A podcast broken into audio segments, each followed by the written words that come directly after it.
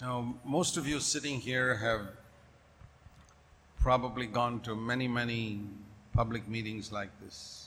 இங்கே உட்கார்ந்திருக்கக்கூடிய உங்களில் அநேகர் பல பொதுக்கூட்டங்களுக்கு நீங்கள் சென்றிருந்திருக்கக்கூடும் What is it that distinguishes this from any other meeting? மற்ற கூட்டங்களுக்கும் இந்த கூட்டத்திற்கும் உள்ள வித்தியாசம்தான் என்ன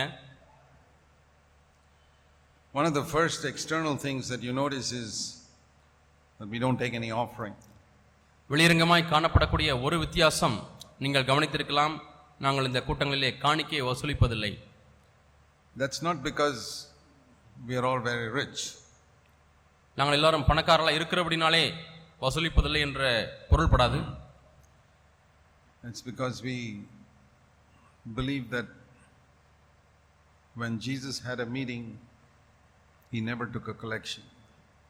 இயேசு இது போன்ற ஒரு கூட்டத்தை அவர் நடத்துவார் என்று சொன்னால் ஒரு காலம் அவர் காணிக்கையை வசூலிக்க மாட்டார் என்பதை நாங்கள் ஆணித்தரமாய் விசுவாசிக்கிறோம் And when the Apostle Paul conducted a meeting, he never took an offering. அப்போ சொல்லாங்க பவுல் ஒரு கூட்டத்தை நடக்கும் பொழுது நடத்தும் பொழுது இது போன்று கண்டிப்பாக அவர் காணிக்கையை வாங்கியிருக்க மாட்டார் That is the height of integrity at which Christianity started 2000 years ago. இரண்டாயிரம் ஆண்டுகளுக்கு முன்பதாக கிறிஸ்தவம் ஆரம்பிக்கப்பட்ட உத்தமத்தின் உயரம்தான் இது விளக்குகிறது But today, in this area of money, it has descended into a pit. ஆனால் இன்றைக்கோ கிறிஸ்தவமானது பணம் என்கிற விஷயத்திலே அது கீழே இறங்கி இறங்கி இறங்கி இன்றைக்கு ஆழமான குழியிலே காணப்படுகிறது We are trying to restore Christianity to that Christo- original height. கிறிஸ்தவத்தை மீண்டுமாக அது முன்னே இருந்த அந்த உயரத்திற்கு எடுத்துச் செல்லும்படியாய் நாங்கள் பிரயாசப்படுகிறோம் And the other thing you see here is we don't have any pastors sitting over here because we don't have any pastors at all. மற்ற காரியங்களிலே ஒன்று இங்கே பாஸ்டர்மார்கள் உட்கார்ந்திருப்பதை நீங்கள் பார்ப்பதில்லை ஏனென்றால் எங்களிடத்திலே பாஸ்டர்மார்கள் இல்லை We don't have any titles in our churches. உங்களுடைய சபைகளிலே யாருக்கும் எந்த பட்ட பெயரும் இல்லை We are all brothers and sisters. எல்லாரும் சகோதரர்களும் சகோதரிகளுமாய் இருக்கிறோம் We all have different functions, but we are brothers and sisters. வெவ்வேறு வித்தியாசமான ஊழியங்கள் இருந்தாலும் சகோதர சகோதரிகளாய் இருக்கிறோம் That is also how it was in the beginning in Christianity. இதுவும் கிறிஸ்தவத்திலே ஆதியிலே இப்படித்தான் இருந்தது But today Christianity has descended. ஆனால் இன்றைக்கோ கிறிஸ்தவமானது கீழே நோக்கி வந்துவிட்டது It's like a river. ஒரு ஆற்றை போல You take any river in India, இந்திய தேசத்தில் எந்த ஒரு ஆறையும் எடுத்துக்கொள்ளுங்கள் the most famous river is the river Ganga. மிகவும் எல்லா பிரபலமான ஒரு நதி கங்கை நதி It starts in the mountains of the Himalayas and flows down into the plains.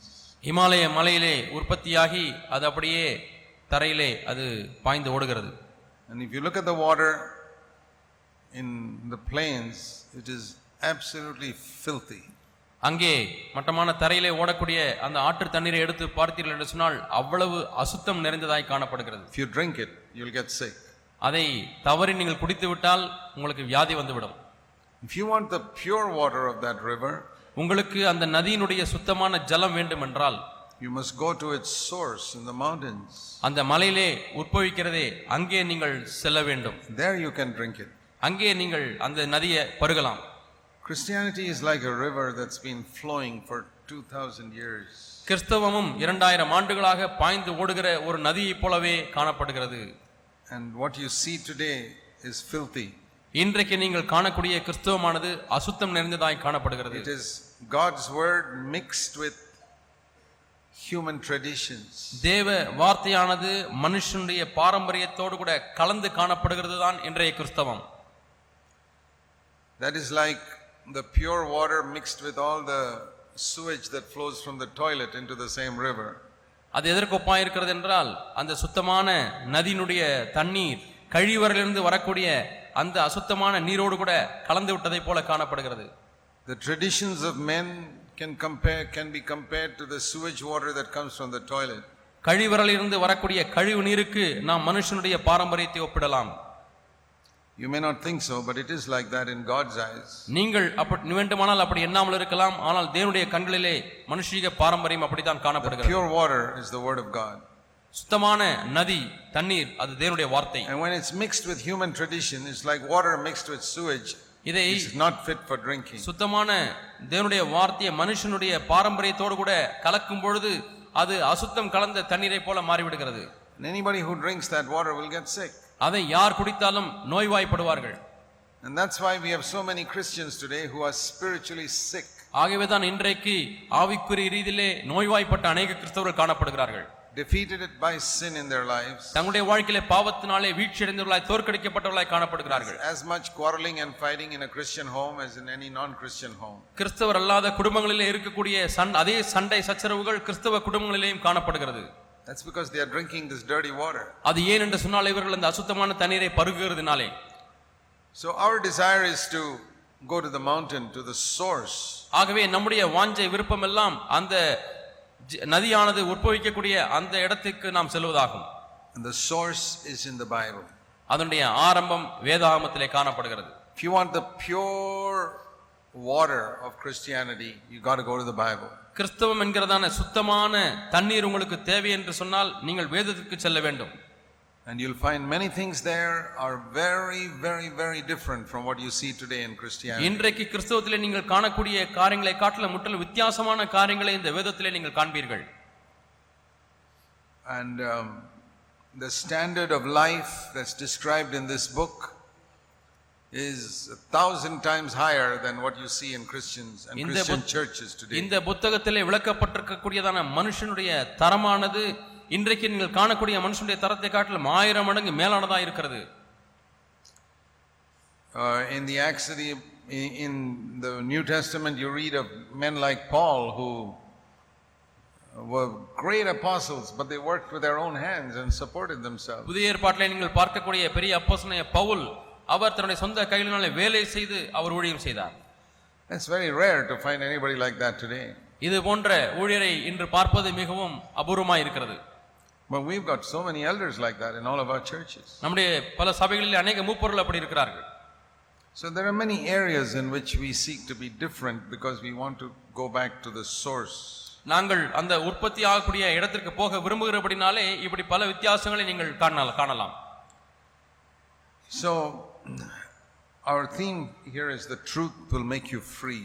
சத்தியம் உங்களை விடுதலையாக்கும் என்றது என்பதுதான் நம்முடைய கருப்பொருளாய் இருக்கிறது Those are the words of Jesus. இவைகள் இயேசுனுடைய வார்த்தைகள் You shall know the truth and the truth will make you free. சத்தியத்தை அறிவீர்கள் சத்தியம் உங்களை விடுதலையாக்கும் When I was a young Christian, நான் ஒரு இளைய கிறிஸ்தவனா இருந்த பொழுது I did not know much about the Bible. வேதத்தை குறித்து அதிகமாக நான் அறிந்து கொள்ளவில்லை I was born again when I was 19 years old, எனக்கு பத்தொன்பது வயதா இருக்கும் பொழுது நான் மறுபடியும் பிறந்தேன் more than 50 years ago.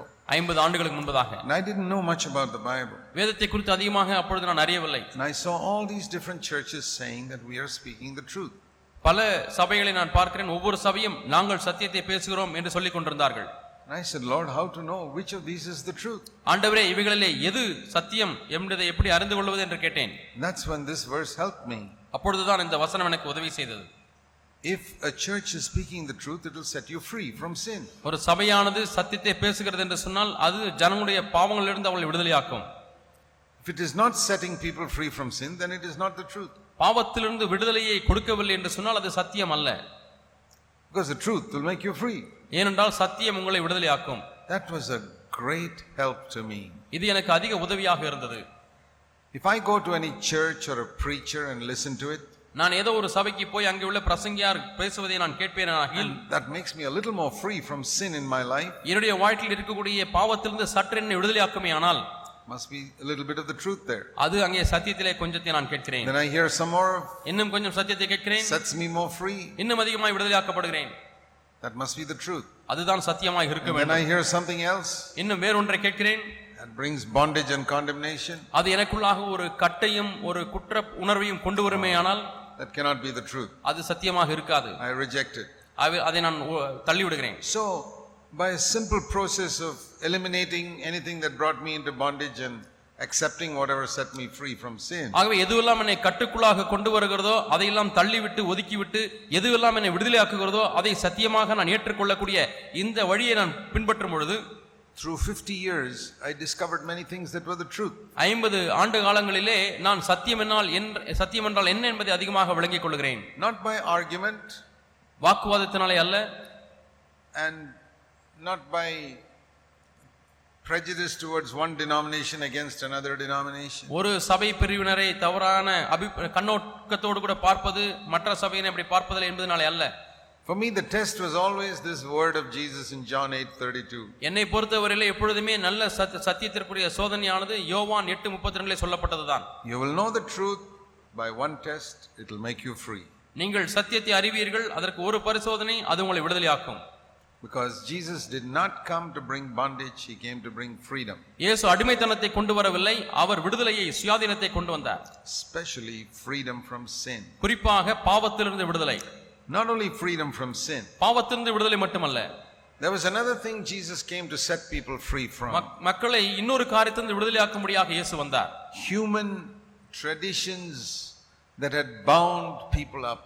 மக்களை கட்டி வைத்திருக்கக்கூடியதான மனுஷிக பாரம்பரியத்திலிருந்து விடுதலையாக்கும்படியாக வந்தார் That means taking the word of God and converting it into a human tradition. அதனுடைய பொருள் என்னவென்றால் தேவனுடைய வார்த்தையை எடுத்துக்கொண்டு அதை மனுஷனுடைய பாரம்பரியமாய் மாற்றிக்கொள்வது The Pharisees did that in Jesus' day. இயேசுனுடைய காலங்களிலே பரிசேயர்கள் அப்படி செய்தார்கள் They would take a wonderful commandment of God தேவனுடைய அற்புதமான ஒரு கற்பனை எடுத்துக்கொள்வார்கள் and make it into a tradition of theirs which brought people into bondage. அதை தங்களுடைய பாரம்பரியமாக மாற்றி அதன் மூலமாக மக்களை கட்டுக்குள்ளாக அடிமைத்தனத்துக்குள்ளாக கொண்டு வந்தார்கள் And they didn't even see that bondage. அது இந்த விதமான கட்டாக இருக்கிறது என்பதை கூட அவர் பார்க்க முடியாது இருந்தார்கள் For example, God had made a wonderful law that on the seventh day people should rest after they work for six days. ஆறு நாட்கள் வேலை செய்த பிறகு ஏழாம் நாளிலே ஓய்ந்திருக்க வேண்டும் என்கிறதான அற்புதமான பிரமாணத்தை தேவன் கொடுத்தார் That was not meant to bind man, அது மனிதனை கட்டி வைப்பதற்காக கொடுக்கப்பட்ட பிரமாணம் அல்ல it was a commandment so that man does not, doesn't keep on working for seven days. He can have a rest for one day. மனிதன் தொடர்ந்து வேலை செய்து கொண்டு ஏழு நாள் வேலை செய்து கொண்டே களைத்து போகக்கூடாது ஒரு நாளிலாவது அவனுக்கு ஓய்வு இருக்க வேண்டும் என்று அவர் கொடுத்தார் And so that he can rest and think about God and spend time with the Lord. ஓய்வு எடுத்து தேவனை குறித்து சிந்திக்கவும் தேவனோடு கூட நேரத்தை செலவு செய்யவும் பயன்படுத்தும்படியாக அப்படி கொடுத்தார் But they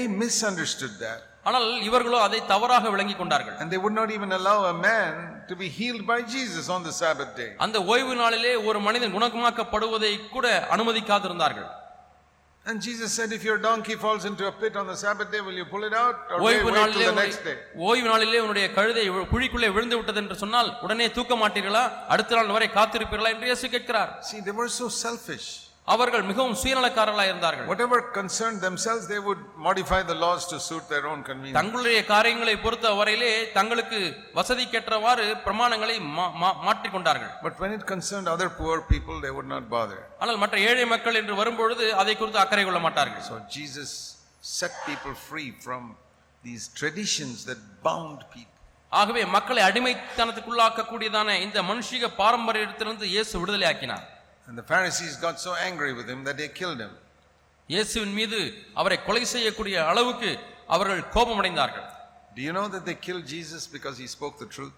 இயேசு சத்தியத்தை பேசினபடினாலே தான் இயேசுவை கொன்றார்கள் என்று உங்களுக்கு தெரியுமா So the truth not only makes us free, ஆகவே சத்தியம் நம்மை விடுதலையாக்குவது மட்டுமல்ல the truth will make many Christians angry because it exposes their sin and their traditions. அநேக கிறிஸ்தவருடைய பாவத்தையும் அவருடைய பாரம்பரியத்தையும் பாரம்பரியத்தையும் வெளியரங்கமாக்குகிறபடினாலே அநேக கிறிஸ்தவர்கள் கோப கிறிஸ்தவருடைய கோபத்துக்குள்ளாவீர்கள் See, like what I said earlier, நான் சற்று முன்னதாக சொன்னது போல whenever Jesus had a meeting, எப்பொழுதெல்லாம் இயேசு கிறிஸ்து ஒரு கூட்டம் நடத்தினாரோ he never took a collection of money.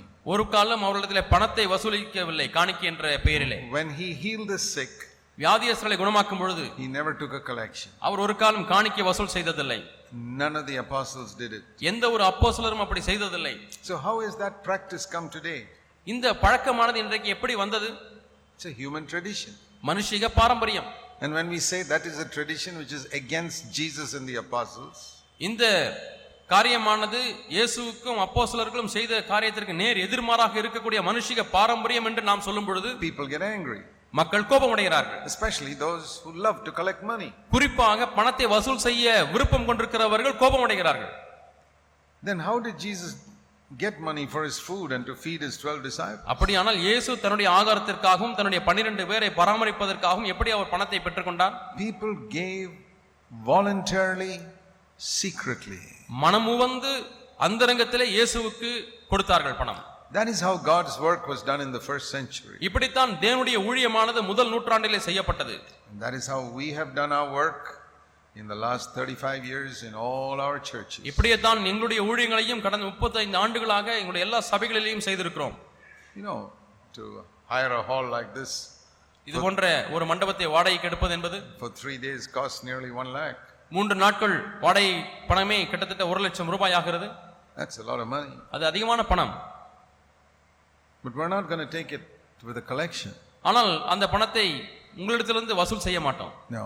இல்லை இல்லை Because of one reason. ஒரே ஒரு காரணத்தின் நிமித்தமாய் Gospel we preach is free. நாங்கள் பிரசங்கிக்கக்கூடிய சுவிசேஷமானது இலவசம் Everything God gives is free. தேவன் கொடுக்கக்கூடிய ஒவ்வொரு காரியமும் இலவசமாய் கொடுக்கப்படுகிறது What man does is he wants money for it. மனிதன் செய்யக்கூடிய காரியத்திற்கு அவனுக்கு பணம் தேவை We can say the devil is always stealing, பிசாசு எப்பொழுதுமே திருடுகிறான் என்று நாம் சொல்லலாம் man is always selling, மனிதன் எப்பொழுதுமே விற்கிறான் என்று சொல்லலாம் and God is always giving free. தேவன் எப்பொழுதுமே இலவசமாய் கொடுக்கிறார் என்று சொல்லலாம் It's true.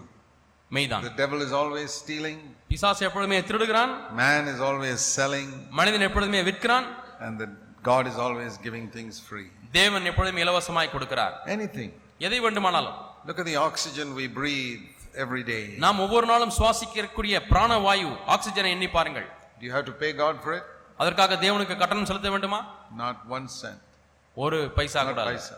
இல்லை You go to a hospital and try and get some oxygen for breathing. நீங்கள் ஏதாவது ஒரு ஆஸ்பத்திரிக்கு சென்று கொஞ்சம் சுவாசிப்பதற்கு ஆக்சிஜன் வாங்கி பாருங்களேன் You'll have to pay for it. அதற்காக நீங்கள் கட்டணம் செலுத்த வேண்டும் What about the water in the rivers? Does God charge us for it? நதியிலே ஓடக்கூடிய தண்ணீர் அதற்கு தேவன் கட்டணம் வசூலிக்கிறாரா Free. இலவசம் But man will take it and sell it to you through the corporation. ஆனால் மனிதனோ அந்த தண்ணீரை எடுத்து கார்ப்பரேஷன் மூலமாக உங்களுக்கு விற்கிறான் That's what I mean. இதை தான் நான் பொருள்படுத்தி சொல்கிறேன் Man is always selling what God is giving free. தேவன் இலவசமா எதை கொடுக்கிறாரோ அதை மனிதன் விற்கிறான் In the same way in Christianity, இதே விதமாக தான் கிறிஸ்தவத்திலேயும் God gave the gospel free, but many pastors and preachers are selling it. தேவன் சுவிசேஷத்தை இலவசமாக கொடுத்திருக்க அநேக பாஸ்டர்மார்கள் அதை கிரயத்திற்கு விற்கிறார்கள் So we want to come back to the way Jesus did it, ஆகவே இயேசு எப்படி வாழ்ந்தாரோ அந்த நிலைக்கு நாம் வர the விரும்புகிறோம் way the apostles did it, அப்போ எப்படி செய்தார்களோ அந்த நிலைக்கு வர விரும்புகிறோம் so that we give a correct impression of God to the people. அப்படி மட்டுமே நாம் தேவனை குறித்ததான சரியான ஒரு கருத்தை மக்களுக்கு கொடுக்க முடியும் So I want to turn to a verse in Ephesians in chapter 2. எபேசர் இரண்டாம் அதிகாரத்திலே ஒரு வசனத்தை உங்களுக்கு வாசித்து காண்பிக்க விரும்புகிறேன் Ephesians chapter 2, we read எபேசர் இரண்டாம் அதிகாரத்திலே நாம் a வாசிக்கிறோம் very well known verse, மிகவும் நன்றாக அறிந்த ஒரு வசனம் verse 8. எட்டாம் வசனம் By grace you have been saved through faith.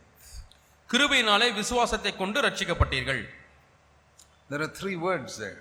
இங்கே மூன்று வார்த்தைகள் காணப்படுகிறது. Grace, கிருபை faith, விசுவாசம் saved. ரட்சிப்பு. And these are three words that are completely misunderstood by Christians. இன்றைக்கு கிறிஸ்தவர்களினாலே முற்றிலும் தவறாக புரிந்து கொள்ளப்பட்ட மூன்று வார்த்தைகள் என்று சொன்னால் இந்த மூன்று வார்த்தைகளை சொல்லலாம். So I want to speak to you about these three words in these three evenings. ஆகவே இந்த மூன்று நாட்கள் நடக்க போகிற மாலை கூட்டங்களிலே இந்த மூன்று காரியங்களை குறித்து உங்களோடு கூட நான் பேச விரும்புகிறேன் The truth about grace கிருபையை குறித்ததான சத்தியம் and the truth about faith விசுவாசத்தை குறித்ததான சத்தியம் and the truth about salvation ரட்சிப்பை குறித்ததான சத்தியம் from scripture, வேதத்திலிருந்து not from human tradition, மனுஷிக பாரம்பரியத்திலிருந்து அல்ல not from my clever mind, என்னுடைய புத்திசாலித்தனமான மனதிலிருந்து அல்ல but from scripture. வேதத்திலிருந்து And if you accept it, நீங்கள் அதை ஏற்றுக்கொள்வீர்களானால் I guarantee it will set you free like it set me free. என்னை விடுதலாக்கினது போல உங்களையும் அது விடுதலையாக்கும் என்ற உத்தரவாதத்தோடு கூட கூற முடியும் I was born again in 1959. ஆயிரத்தி தொள்ளாயிரத்தி ஐம்பத்தி ஒன்பதாம் வருஷத்திலே நான் மறுபடியும் பிறந்தேன் But until 1975, I did not know what grace was. ஆனால் ஆயிரத்தி தொள்ளாயிரத்தி எழுபத்தி ஐந்தாம் ஆண்டு வரை கிருபை என்றால் என்ன என்பதை அறியாதவனாகவே இருந்தேன் Imagine, for 16 years of my born again life, I did not understand grace. கற்பனை செய்து பாருங்களேன் என்னுடைய ரட்சிக்கப்பட்ட பதினாறு ஆண்டு கால வாழ்க்கையிலே கிருபை என்றால் என்ன என்பதை விளங்காமலேயே வாழ்ந்திருந்திருக்கிறேன் I believe most of you sitting here don't know it either. இங்கே உட்கார்ந்து கொண்டிருக்கிற உங்கள் பெரும்பாலானவர்கள் இதை அறியாமல் இருக்கிறீர்கள் என்று தான் நான் நம்புகிறேன் And when I show it to you from scripture today, you'll discover that you haven't really understood it. வேதத்திலிருந்து நான் அதை உங்களுக்கு இன்று காண்பிக்கும் பொழுது உங்களில் அநேகர் அதை விளங்கிக் கொள்ளவில்லை என்பதை இன்று புரிந்து கொள்வீர்கள் Grace is the most important thing in God's kingdom, தேவனுடைய ராஜ்யத்திலே மிக முக்கியமாக இருக்கக்கூடிய ஒரு காரியம் இருக்குமேயானால் அதுதான் கிருபை which we need every day. நமக்கு ஒவ்வொரு நாளும் அது தேவை What is the most important thing in this world that you need every day? இந்த உலகத்திலே ஒவ்வொரு நாளும் உங்களுக்கு தேவையான முக்கியமான காரியம் என்ன You know what it is உங்களுக்கு தெரியும் என்ன என்று money. பணம் You cannot live without money. பணம் இல்லாமல் நீங்கள் வாழ முடியாது If you travel from somewhere to here, you have to pay money. நீங்கள் பிரயாணம் செய்து வந்திருக்கிறீர்கள் அதற்கு பணம் செலுத்த If வேண்டும் you ate food today, you paid money for it. இன்றைக்கு ஆகாரம் சாப்பிட்டிருந்தால் அதற்காக கட்டணம் செலுத்த வேண்டும் Every day we have to spend money. ஒவ்வொரு நாளும் நாம் பணத்தை செலவு செய்ய வேண்டும் You cannot live a single day without money. பணம் இல்லாமல் ஒரு நாள் கூட உங்களாலே ஓட்ட முடியாது The rich man needs money and the beggar needs money. பிச்சைக்காரனுக்கும் பணம் தேவை பணக்காரனுக்கும் பணம் தேவை It is the most important commodity on this earth. இந்த பூமியிலே மிகவும் தேவைப்படக்கூடியதான ஒரு சரக்கு இது And people fight for it and kill for it for money. இந்த பணத்துக்காக தான் மக்கள் சண்டை போடுகிறார்கள் ஒருவர் கொலை செய்கிறார்கள் And most people, when they get married, they look for money.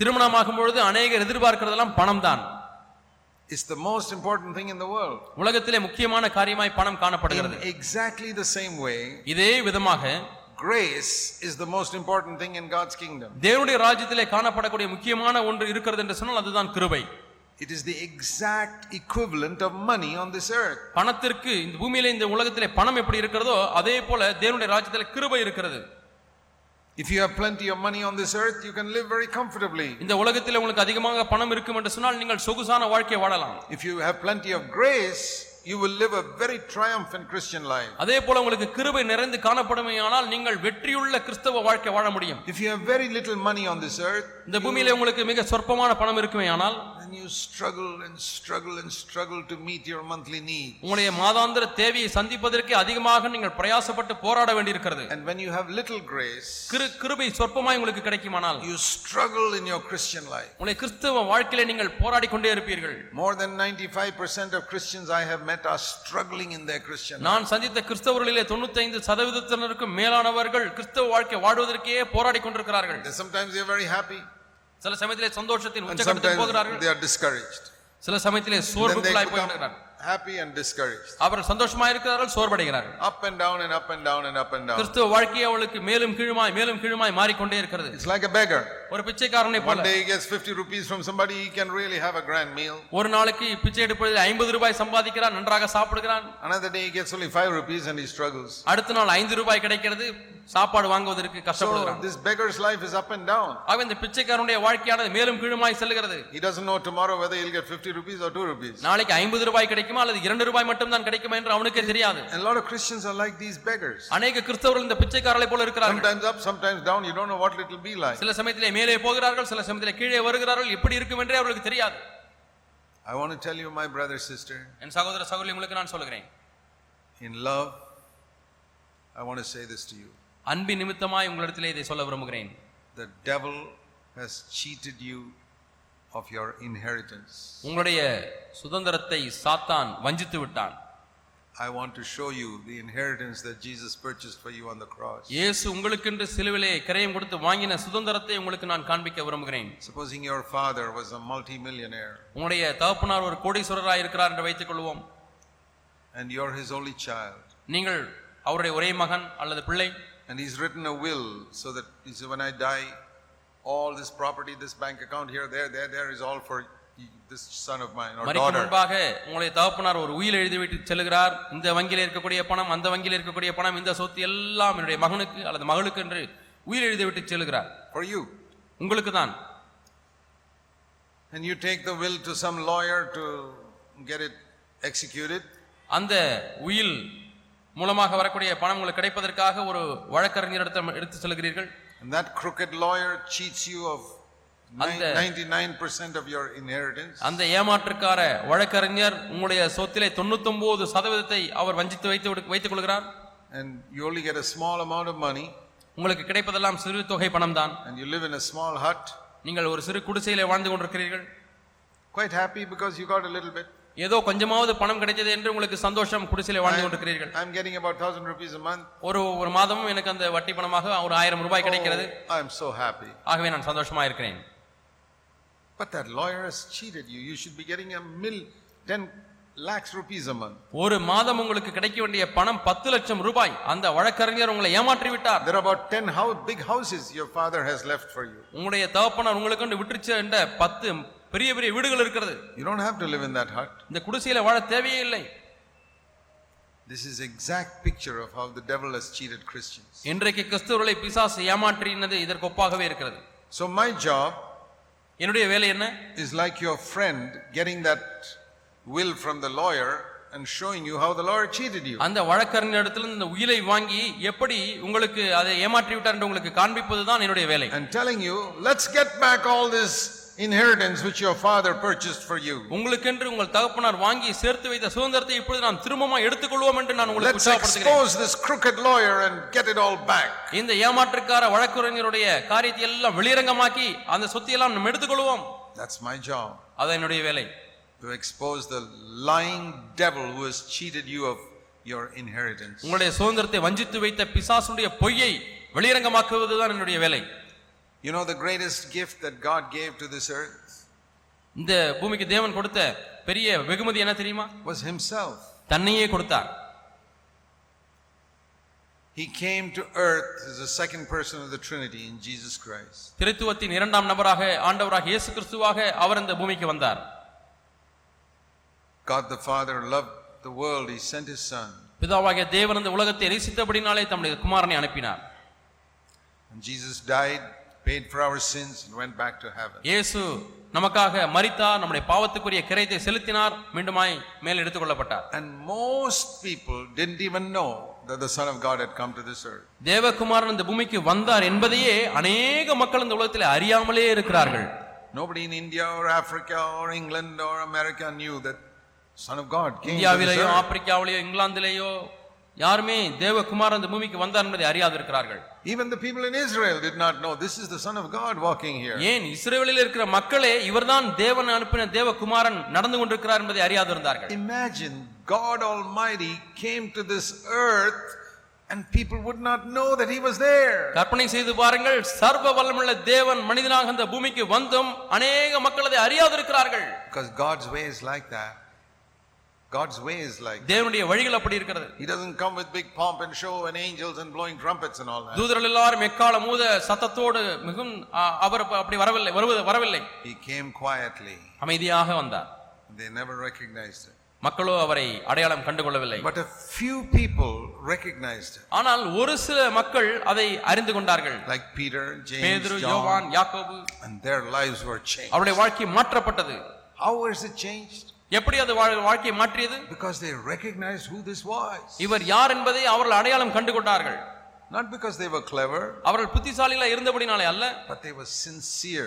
அவர் உண்மையுள்ளவர்களா இருந்தபடினாலே You know what God is looking for in you? உங்களுடைய வாழ்க்கையிலே தேவன் எது எதிர்பார்க்கிறார் தெரியுமா He's not seeing whether you're clever. நீங்கள் புத்திசாலியா என்பதை அவர் பார்ப்பதில்லை He's seeing whether you're sincere. நீங்கள் உண்மையுள்ளவர்களா இருக்கிறீர்களா என்பதை அவர் பார்க்கிறார் And if you're sincere, He'll show you the truth. நீங்கள் உண்மையுள்ளவர்களா இருந்தால் அவர் சத்தியத்தை உங்களுக்கு காண்பிப்பார் So, God in human form, Jesus went back to heaven. ஆகவே தேவன் மனித அவரமா அவதாரமாய் வந்த தேவன் அவர் மீண்டுமாய் பரத்துக்கு எடு எடுத்து செல்லப்படுகிறார் But that's not all. அதோடு கதை முடிந்து விடவில்லை Then He sent the third person of the Trinity to the earth. அவர் மீண்டுமாய் திருத்துவத்திலே மூன்றாவது நபரை இந்த பூமிக்கு அனுப்புகிறார் The Holy Spirit came. பரிசுத்த ஆவியானவர் வருகிறார் Just like Jesus came, the Holy Spirit came. இயேசு கிறிஸ்து எவ்வாறு வந்தார் அதே போல பரிசுத்த ஆவியானவர் வந்திருக்கிறார் And same thing happened. அதே காரியம் தான் நடைபெறுகிறது People don't even know He has come. அவர் வந்திருக்கிறார் என்பதை கூட ஜனங்கள் அறியாதிருக்கிறார்கள் When Jesus lived on earth for 33 years, I told you, so many people in the world never knew that God has come to the earth. இயேசு இந்த பூமிக்கு வந்து முப்பத்தி மூன்று ஆண்டுகள் வாழ்ந்த பொழுது நான் ஏற்கனவே உங்களுக்கு சொன்னேன் அநேக மக்கள் அதை அறியவில்லை And even in Israel, they did not know. இஸ்ரேலிலே கூட அநேக மக்கள் அதை அறியவில்லை Same way, the Holy Spirit came to earth 2000 years ago. அதே போல இரண்டாயிரம் ஆண்டுகளுக்கு முன்பதாக பரிசுத்த ஆவியானவர் இந்த பூமிக்கு வந்த பொழுதிலும் கூட That's God. அது தேவன் God on earth. பூமியிலே தேவன் வந்தார் And most people don't even know. அநேக ஜனங்கள் அதை அறியக்கூட இல்லை I don't think many of you know. உங்களிலே அநேகர் அறியவில்லை என்று நான் எண்ணுகிறேன் You're supposed to experience God, the Holy Spirit. நீங்கள் தேவனாகிய அந்த பரிசுத்த ஆவியானவரை அனுபவிக்க வேண்டியவர்களாய் இருக்கிறீர்கள் Everyone. ஒவ்வொருவரும் That's your inheritance. அது உங்களுடைய சுதந்திரம் Because only when, only through Him we can get grace. அவர் மூலமாக மட்டுமே நாம் கிருபையை பெற்றுக்கொள்ள முடியும் The Holy Spirit is called in Hebrews 10:29. எபிரேயர் பத்தாம் அதிகாரம் இருபத்தி ஒன்பதாம் வசனத்திலே பரிசுத்த ஆவியானவர் எவ்வாறு அழைக்கப்படுகிறார் It's a title. அங்கே அவருக்கு ஒரு பட்டம் கொடுக்கப்பட்டிருக்கிறது The Spirit of grace. கிருபையின் ஆவி Hebrews 10:29. எபிரேயர் பத்தாம் அதிகாரம் இருபத்தி ஒன்பதாம் வசனம் It talks there about people who can insult the Spirit of grace. இந்த கிருபையின் ஆவியை நிந்திக்கிற மக்கள் என்று ஒரு சில மக்களை குறித்து பேசுகிறது How do you insult somebody? நீங்கள் எப்படி ஒருவரை நிந்திக்க முடியும் Supposing I come to your house and knock at your door, உங்கள் வீட்டுக்கு நான் வருகிறேன் என்று வைத்துக் கொள்ளுங்கள் உங்கள் வீட்டின் கதவை நான் தட்டுகிறேன் and you look through the window and you see it's me. நீங்கள் ஜன்னல் வழியாக பார்த்து ஓஹோ இவர்தான் வந்திருக்கிறார் என்று என்னை அடையாளம் கண்டு கொண்டீர்கள் you don't open the door. நீங்கள் கதவை திறப்பதில்லை That's a good way of insulting me.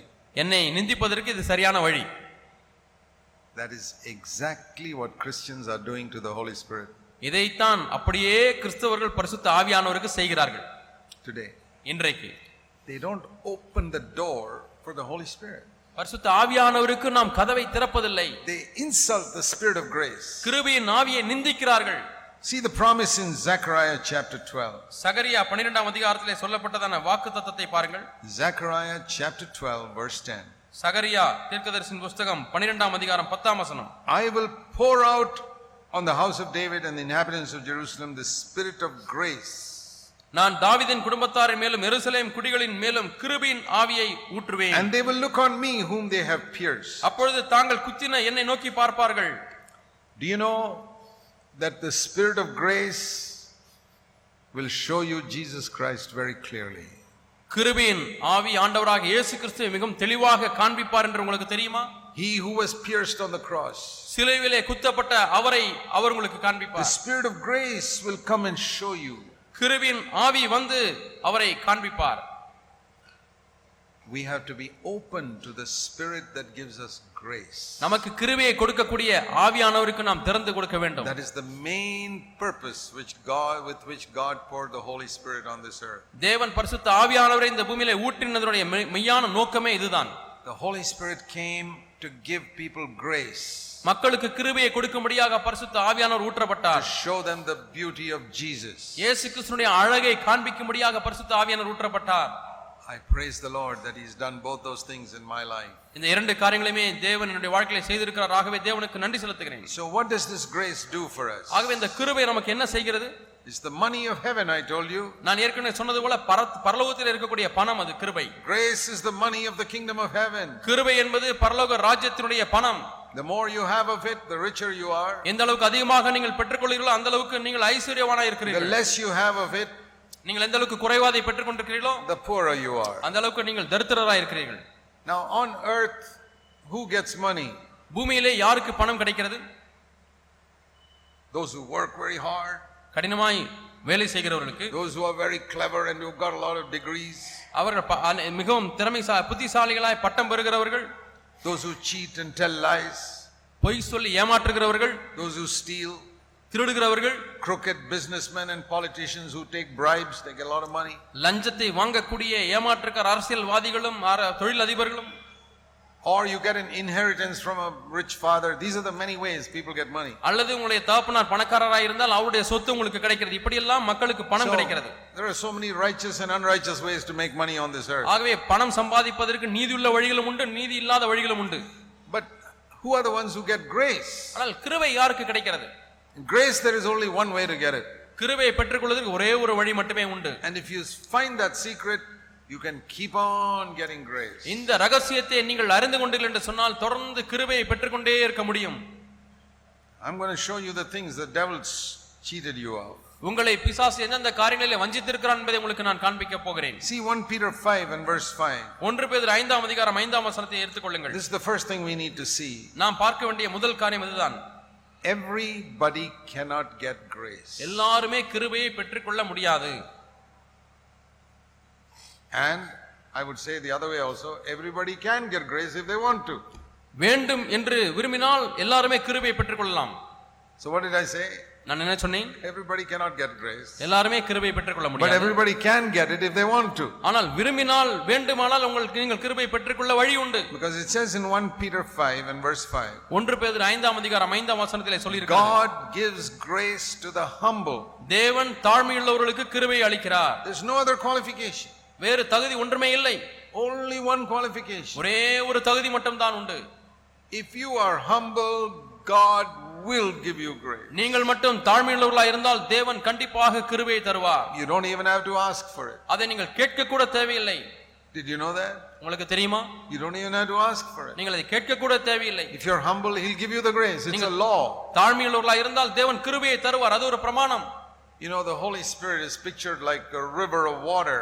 பரிசுத்த ஆவியானவர் ஒரு ஜீவ நதிக்கு ஒப்பிடப்பட்டிருக்கிறார் a picture. அது ஒரு ஓமை Now, if water is flowing down somewhere in the roads, when, No. when it rains, மழை பெய்யும் பொழுது சாலைகளிலே தண்ணீர் ஓடுகிறது மழை நீர்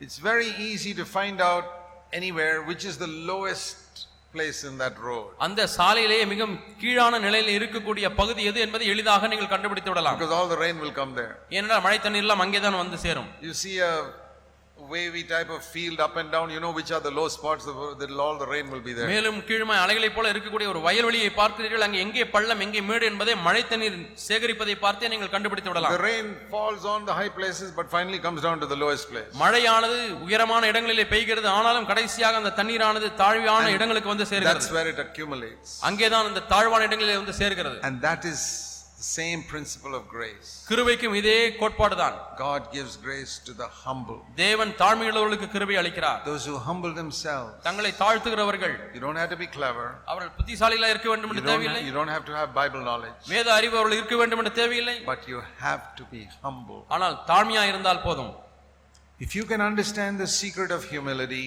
தாழ்மையின் you ர- have understood how to make money in God's kingdom. தாழ்மையின் ரகசியத்தை மட்டும் நீங்கள் விளங்கிக் கொண்டால் போதும் தேவனுடைய ராஜ்யத்திலே எப்படி பணத்தை பெறலாம் என்று நீங்கள் I அறிந்திருக்கிறீர்கள் mean spiritual riches. நான் சொல்லுகிறது என்னவென்றால் ஆவிக்குரிய ஐஸ்வர்யம் As I told you, to make money on the earth, there are so many crooked ways and righteous ways. பூமியிலே பணம் சம்பாதிப்பதற்கு நீதியுள்ள வழிகளும் அநீதியுள்ள வழிகளும் இருக்கிறது என்று சொன்னேன் To get spiritual wealth, there's only one way. ஆவிக்குரிய ஐஸ்வர்யத்தை பெற்றுக்கொள்வதற்கு ஒரே ஒரு வழி மட்டுமே உண்டு You got to humble yourself. நீங்கள் உங்களையே தாழ்த்த வேண்டும் And do you know that we get opportunities to humble ourselves every day? ஒவ்வொரு நாளும் நம்மை நம்மை தாழ்த்துவதற்கு பல தருணங்கள் நமக்கு கிடைக்கிறது என்று உங்களுக்கு தெரியுமா I'll give you an example. ஒரு உதாரணத்தை உங்களுக்கு சொல்லுகிறேன் When somebody gets angry and shouts at you, யாராவது கோபப்பட்டு உங்களை சத்தம் போடுகிறார்கள் you have an opportunity to react in pride by getting angry back at him or in humility by நீங்கள் keeping quiet. பெருமையிலே அவருக்கு பிரதிக்கிரியாக அவரை பார்த்து கோபப்பட முடியும் அல்லது தாழ்மையாக இருந்து அமைதியாக இருந்து விட முடியும் Humble, get grace. தாழ்மையுள்ளவர்கள் கிருபை பெற்றுக் கொள்கிறார்கள் If humility is in our thoughts, it's not in our dress or our actions. தாழ்மை என்பது நம்முடைய சிந்தையிலே தான் காணப்படுகிறதே ஒழிய நம்முடைய ஆடை அணிவதிலேயோ அல்லது நம்முடைய கிரியைகளிலோ அல்ல Most human beings, they think they are better than everybody else. அநேக மனுஷர்கள் எண்ணிக்கொள்வதெல்லாம் நான் மற்றவர்களை காட்டிலும் மேன்மையானவன் நல்லவன் என்று Or at least better than some people. அல்லது ஒரு சிலரை காட்டிலும் நான் நல்லவன் என்று எண்ணுகிறார்கள் And that is what we call pride. இதைத்தான் நாம் பெருமை என்று சொல்லுகிறோம் Pride is, I think I'm better than you. பெருமை என்றால் என்ன உங்களை காட்டிலும் நான் நல்லவன் என்று சொல்லுவது Maybe I'm not better than all those other people, but I'm better than some of you. மற்றவர்களை காட்டிலும் நான் நல்லவன் அல்ல ஆனால் உங்களில் ஒரு சிலரை காட்டிலும் நான் நல்லவன் என்று சொல்லுவது And that is the main reason why many Christians don't get grace. அநேக கிறிஸ்தவர்களுக்கு கிருபை கிடைக்காதிருப்பதற்கு இதுதான் காரணம் Because God, பிரதான has- காரணம் God will not give grace to a proud person. பெருமையானவனுக்கு தேவன் கிருபையை கொடுப்பதில்லை So if you can learn the secret of humility, ஆகவே தாழ்மையின் ரகசியத்தை மட்டும் நீங்கள் கற்றுக்கொள்வீர்களானால் you will keep on getting grace every day of your life. உங்களுடைய வாழ்க்கையின் ஒவ்வொரு நாளிலும் நீங்கள் கிருபையை பெற்றுக்கொண்டே இருப்பீர்கள் So what does grace bring us?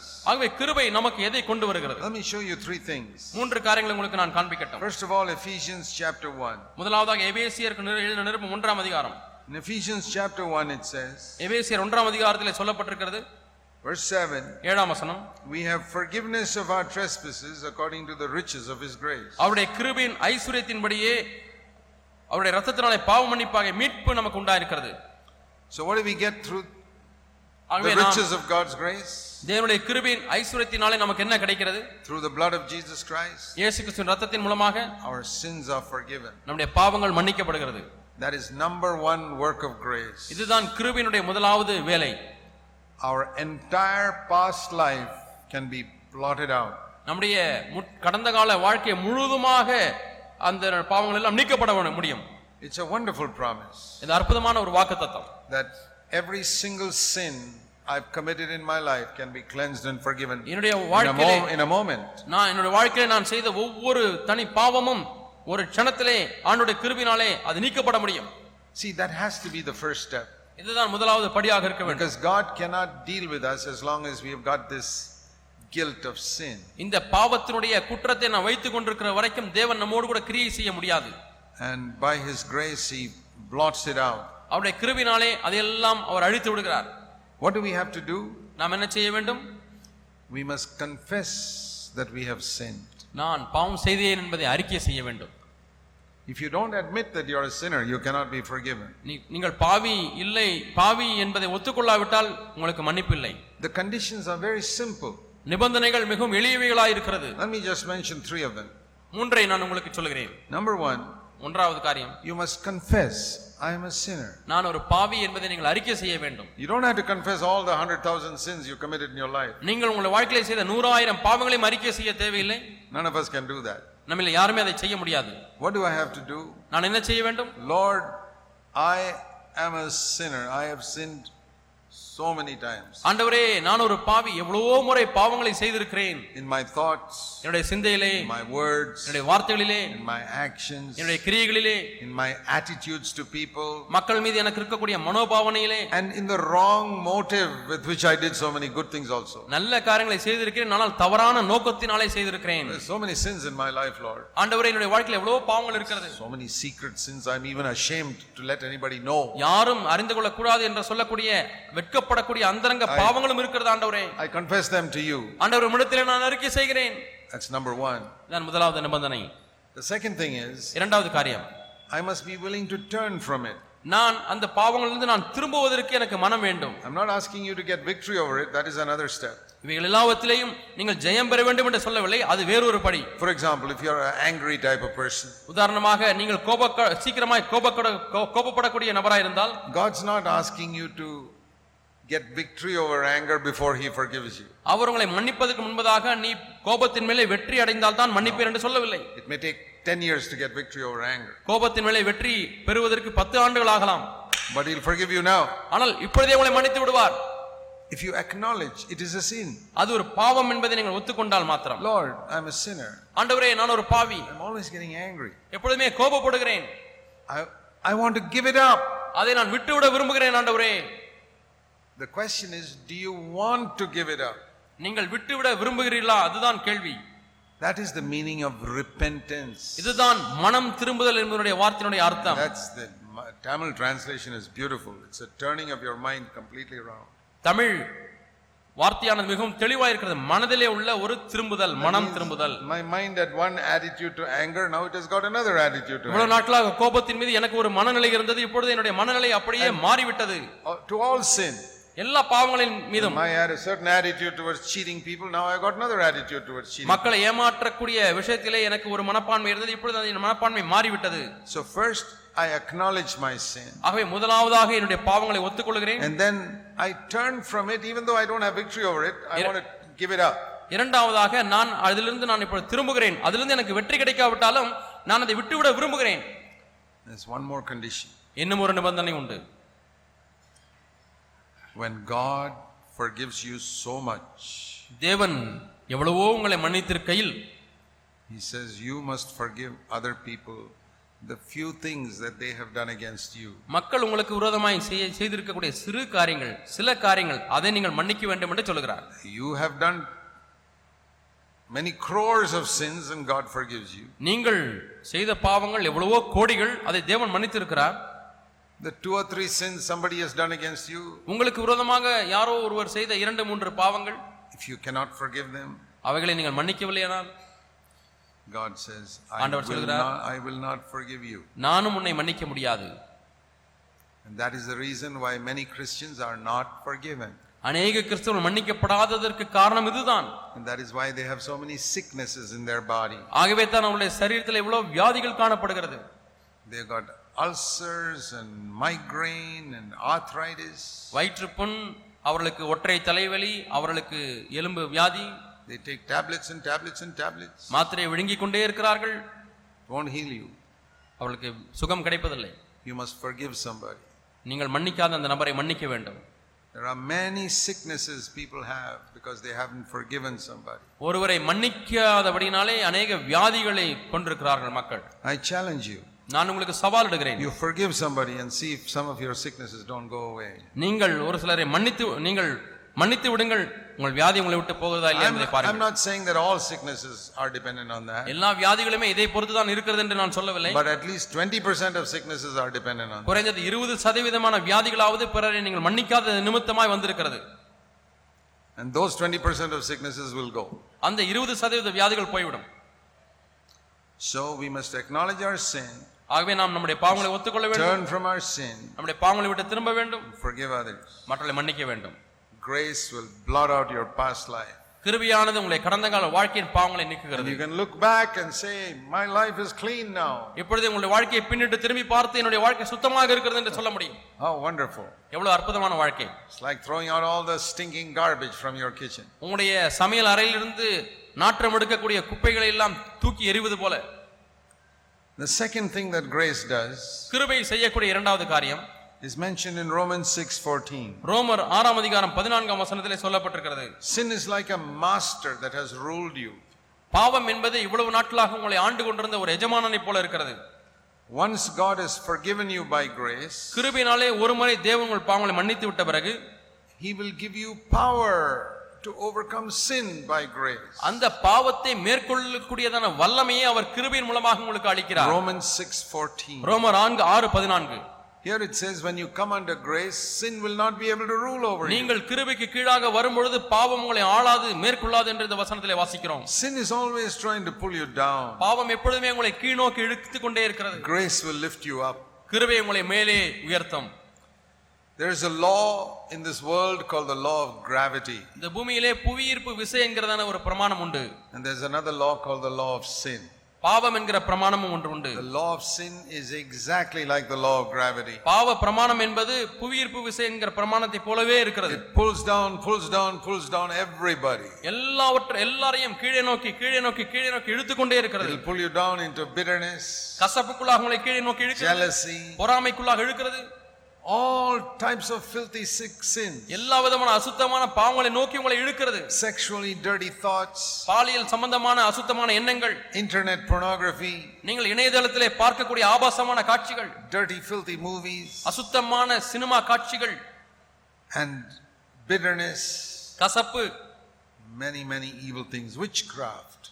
பில்லி சுனியம் இது போன்ற எவ்வளவோ தீமையான காரியங்கள் It's like the law of gravity. புவியீர்ப்பு விசையை போலவே பாவ பிரமாணம் கீழ் நோக்கி இழுக்கிறது Haven't you found that in your life? உங்களுடைய வாழ்க்கையில இதை நீங்கள் உண்மை என்று கண்டுகொள்ளவில்லையா Try to overcome it, but it pulls you down. நீங்கள் எப்படியாவது மேற்கொள்ள வேண்டும் என்று விரும்புகிறீர்கள் அதுவும் உங்களை கீழ் நோக்கி இழுக்கிறது Some sins you really want to overcome, ஒரு சில பாவங்களை உண்மையாலுமே நீங்கள் மேற்கொள்ள விரும்புகிறீர்கள் but you get pulled down. ஆனாலும் நீங்கள் கீழ் நோக்கி இழுக்கப்படுகிறீர்கள் like the law of gravity. அது புவியீர்ப்பு விசையை போலவே If I try to fly, நான் பறக்க முயற்சித்தால் gravity pulls me down. புவியீர்ப்பு விசை என்னை கீழே நோக்கி இழுக்கிறது But the but grace can lift you up.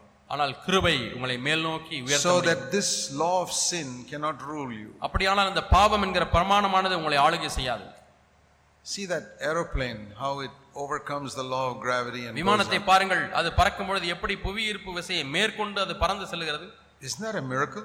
அது அற்புதமாக இல்லையா Such a heavy thing, எவ்வளவு கனம் அதற்கு weighing so many tons. எத்தனையோ டன் எடை கொண்ட அந்த விமானமானது மேலே பறக்கிறது பாருங்கள் It just by itself it goes up. Nobody is lifting it. யாருமே கீழே இருந்து அதை தூக்குவதில்லை அது அப்படியே மேலே எழும்புகிறது It's not some rope pulling it up. அது ஏதாவது கயிறு மேலே நோக்கி அதை இழுப்பதில்லை It, it is just overcoming the law of gravity. அது புவியீர்ப்பு விசை என்கிற பிரமாணத்தை அப்படியே மேற்கொண்டு அதை மேலே எழும்பி செல்கிறது Because there is another law. ஏனென்றால் வேறொரு பிரமாணம் அங்கே இருக்கிறது And if you study it in physics, it's called the law of aerodynamics. நீங்கள் பிசிக்ஸ் பாடத்திலே படிக்கும் பொழுது அது லா ஆஃப் ஏரோடைனமிக்ஸ் என்கிற சொல்லக்கூடியதான விதி அதிலே காணப்படுகிறது That law, I don't want to go into the detail of it, but that law lifts this plane up. அந்த பிரமாணமானது இந்த விமானத்தை ஒரு குறிப்பிட்ட வேகத்துக்கு மேல போகும்பொழுது அதை அப்படியே தூக்குகிறது Very simple. மிகவும் எளிமையான ஒரு பிரமாணம் lifts it up. அது அப்படியே மேலே நோக்கி தூக்குகிறது Law of gravity is trying to pull this plane down. இந்த புவியீர்ப்பு விசையானது இந்த விமானத்தை கீழ்நோக்கி இழுக்க முயற்சித்துக் கொண்டே இருக்கிறது The law of aerodynamics, which the plane submits to, lifts it up. அந்த விமானமானது இந்த ஏரோடைனமிக்ஸ் விதிகளுக்கு தன்னை உட்படுத்தும் பொழுது அந்த விமானத்தை அந்த விதியானது அப்படியே தூக்குகிறது Grace is like that. கிருபையும் அப்படித்தான் Sin is trying to pull you down. பாவமானது உங்களை கீழ்நோக்கி இழுக்கிறது You're a slave to anger. You're trying to, the sin is trying to make you angry. கோபத்துக்கு நீங்கள் அடிமையா இருக்கிறீர்கள் அந்த பாவமானது உங்களை கோபப்பட செய்கிறது. But grace prevents you from getting angry. ஆனால் கிருபையோ நீங்கள் கோபப்படுவதிலிருந்து உங்களை தடுக்கிறது. Sin tries to give you dirty thoughts in your mind, but பாவமானது grace keeps your mind pure. பாவமானது உங்களுடைய மனதிலே அசுத்தமான சிந்தனைகளை கொடுக்க முயற்சிக்கிறது. ஆனால் கிருபையோ உங்களுடைய மனதை சுத்தமாய் காத்துக் கொள்கிறது Like that, all the dirty habits in your life, grace enables you to overcome. இது போல உங்களுடைய வாழ்க்கையிலே காணப்படக்கூடிய எல்லா கெட்ட பழக்கங்களிலிருந்தும் இந்த கிருபையானது அதை மேற்கொள்ளும்படியாக உங்களுக்கு உதவி செய்கிறது It's the mighty power of God. அது தேவனுடைய வல்லமையா சர்வ வல்லமை You see how the devil has cheated you of it? பிசாசு எப்படி இந்த விஷயத்தில் உங்களை வஞ்சித்து விட்டான் பார்த்தீர்களா you have not experienced it. நீங்கள் அதை இன்னும் அனுபவிக்காமல் You have not experienced this grace that's able to lift you up. உங்களை மேலே நோக்கி உயர்த்துக்கிறதான அந்த கிருபையை நீங்கள் இன்னும் அனுபவிக்காமல் இருக்கிறீர்கள் It's a promise. அது ஒரு வாக்கு தத்தம் Sin shall not rule over you. பாவம் உங்களை இனிமேலும் ஆண்டு கொள்ளாது Like it says in Romans 8, ரோமர் எட்டாம் அதிகாரம் verse 2 இரண்டாம் வசனம் The law of the Holy Spirit sets me free from the law of sin.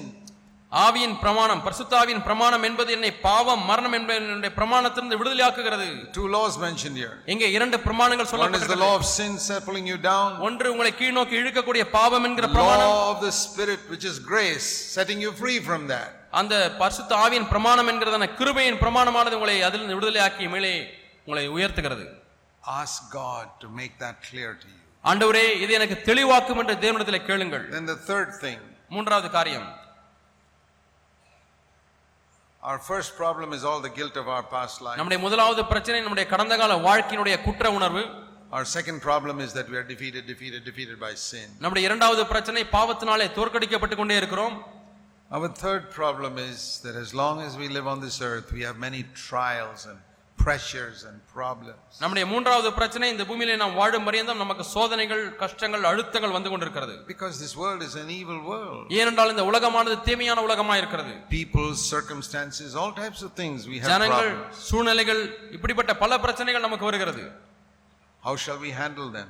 இவைகளை நாம் எப்படி கையாளுவது See 2 Corinthians chapter 12. இரண்டு கொரிந்தியர் பன்னிரெண்டாம் அதிகாரம் Paul tells us there about a problem he had, which he calls a thorn in the flesh in verse Pavul 7.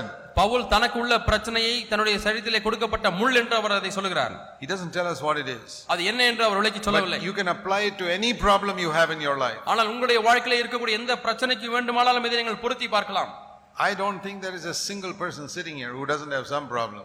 இங்கே பிரச்சனையே இல்லாத ஒரு நபர் கூட இருக்கிறார் என்று நான் நம்பவில்லை You must be having some problem in your life or your family or your home or your work or somewhere. உங்களுடைய குடும்பத்திலேயோ உங்களுடைய வாழ்க்கையிலேயோ உங்களுடைய வேலை ஸ்தலத்திலேயோ எங்கேயோ ஏதாவது ஒரு பிரச்சனை உங்களுக்கு இருக்கலாம் that is the devil attacking you. அது பிசாசு உங்களை தாக்கி கொண்டே இருக்கிறார் And Paul says here in verse 7 it is a messenger of Satan. Pavul எங்கே ஏழாம் வசனத்தை சொல்லுகிறார் அதை என்னை குட்டம் சாத்தானுடைய தூதனாய் இருக்கிறது It's like a thorn in the flesh, அது சரீரத்திலே காணப்படுகிற முள்ளை போல இருக்கிறது poking you, poking you, poking you. குத்திக் கொண்டே குத்திக் கொண்டே குத்திக் கொண்டே இருக்கிறது Have you got a problem like that? இது போன்ற ஏதாவது உங்களுக்கு பிரச்சனை இருக்கிறதா Which is like a thorn in the flesh, which is getting infected and full of pus and whatnot. உங்களுடைய சரீரத்திலே குத்தப்பட்ட முள் அது அங்கேயே சீழ் பிடித்து அது அப்படியே புண்ணாகி விட்டது ரணமாகி விட்டது Some problem in your life. உங்களுடைய வாழ்க்கையில இருக்கக்கூடிய ஏதோ ஒரு பிரச்சனை And you say, How shall I overcome this? நான் இதை எப்படி மேற்கொள்ள முடியும் என்று கேட்கலாம் Paul prayed to God. Pavul தேவனை நோக்கி ஜெபிக்கிறார் You know what God's answer was? தேவனுடைய பதில் என்ன தெரியுமா Grace.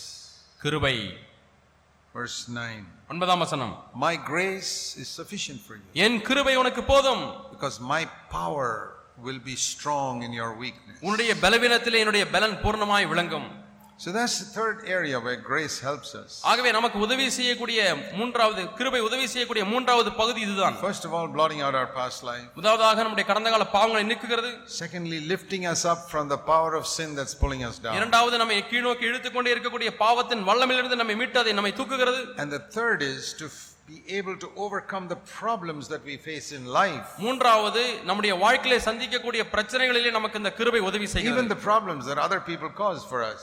நமக்கு உங்களுக்கு நமக்கு மக்கள் விளைவிக்கக்கூடிய பிரச்சனைகளை எண்ணி பாருங்கள் By grace, we can conquer them. கிருபினாலே அவைகளை நாம் மேற்கொள்ள முடியும் We can overcome them. நாம் அவைகளை மேற்கொள்ள முடியும் The problem may remain, but we go over them. பிரச்சனை அங்கேதான் இருக்கலாம் ஆனால் நாம் அதற்கு மேலாக கடந்து செல்ல முடியும் It's like if there's a mountain, which is like a problem. எங்கே பிரச்சனை என்பது ஒரு மலையை போல இருக்கிறது என்று வைத்துக் கொள்வோம் God gives you wings like a bird, and you go over it. ஒரு பறவைக்கு ரெக்கையை கொடுப்பது போல தேவன் உங்களுக்கு ரெக்கையை கொடுத்து அந்த மலையை கடந்து செல்கிறீர்கள் That's grace. அதான் கிருபை It makes you overcome the problem. பிரச்சனையை மேற்கொள்ள உங்களுக்கு உதவி செய்கிறது Or to use another illustration, வேறு ஒரு விளக்கத்தை உங்களுக்கு சொல்ல வேண்டுமானால் supposing you are trying to cross a river in a boat, ஒரு படகிலே ஒரு ஆறை கடக்க முயற்சி செய்கிறீர்கள் and under the water there's a rock that you're always hitting, hitting, hitting, hitting, you can't go across. தண்ணீருக்குள்ளாக ஒரு பாறை மறைந்திருக்கிறது உங்களுடைய படகு அந்த பாறையிலே போய் இடித்துக் கொண்டே இருக்கிறது உங்களால் அந்த ஆற்றை கடக்க முடியவில்லை That's your problem. அதுதான் உங்களுடைய பிரச்சனை Say, Lord, get rid of this rock, get rid of ஆண்டவரே this rock. இந்த பாறை நீக்கிவிடும் நீக்கிவிடும் என்று ஜெபித்துக் கொண்டே இருக்கிறீர்கள் And he doesn't do it. ஆண்டவர் அதை எல்லாம் நீக்குவதில்லை But he raises the level of the water.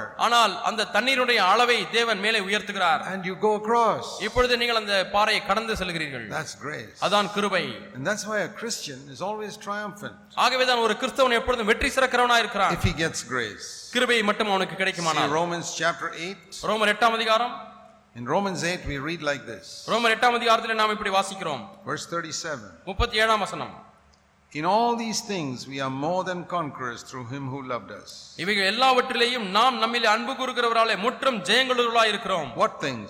எந்த காரியங்கள் Verse 35. முப்பத்தி ஐந்தாம் வசனம் Tribulation, உபத்திரவம் distress, கஷ்டம் வியா- வியாகுலம் persecution, துன்பம் famine, பசி nakedness, நிர்வாணம் peril, நாசமோசம் sword. பட்டயம் Verse 38. முப்பத்தி எட்டாம் வசனம் Death, மரணம் life, ஜீவன் angels, தேவதூதர்கள், அதிகாரங்கள், principalities, things present, வல்லமைகள் things to come. நிகழ்காரியங்கள் வருங்காரியங்கள் Nothing ஒன்றும் can separate me from the love of God. என்னை தேவனுடைய அன்பை விட்டு பிரிக்க In all முடியாது these things, I'm more than a conqueror. இவை எல்லாவற்றிலேயும் நான் முற்றிலும் ஜெயங்களுடனாய் இருக்கிறேன் When we get grace from God, நாம் தேவனிடத்திலிருந்து கிருபை பெற்றுக்கொள்ளும் பொழுது it, we can solve every problem. எல்லா பிரச்சனைகளையும் நம்மாலே தீர்க்க முடியும் We can overcome every problem. ஒவ்வொரு பிரச்சனையும் நாம் மேற்கொள்ள முடியும் Our sins are forgiven. நம்முடைய பாவங்கள் மன்னிக்கப்படுகிறது We get victory over our sinful nature. நம்முடைய பாவமாகிய ஸ்பாவத்திலேயே நாம் வெற்றியை பெறுகிறோம் thirdly, we can face every problem in life and be a conqueror. மூன்றாவதாக நம்முடைய வாழ்க்கையின் பிரச்சனைகளை நாம் மேற்கொண்டு முற்றிலும் ஜெயங்களுள்ளாய் மாற முடியும் That is what the Holy Spirit has come to give us இதை grace.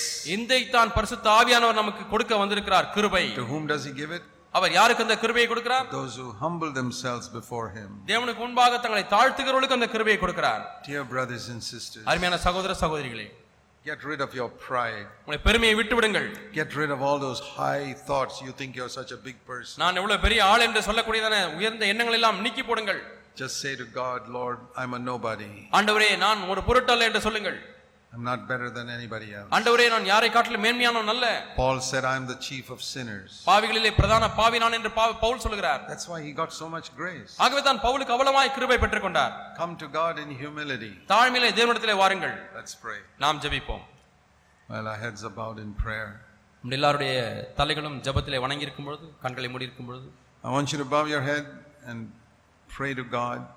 நீங்கள் தலைகளை வணங்கி தேவனை நோக்கி ஜெபிக்க முடியாது நான் கேட்கிறேன் Say, Lord, ஆண்டவரே என்று சொல்லுங்கள் I am a nobody.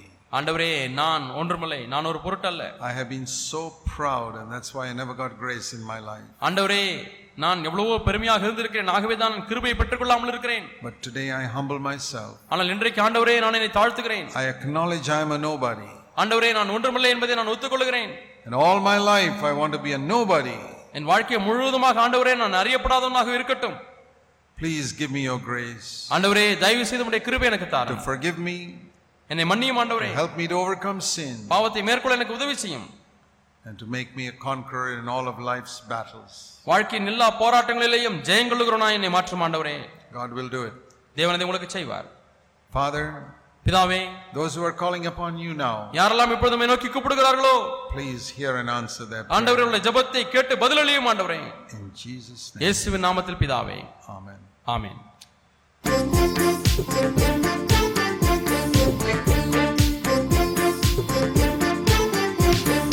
பரிசுத்த ஆவியின் நிறைவு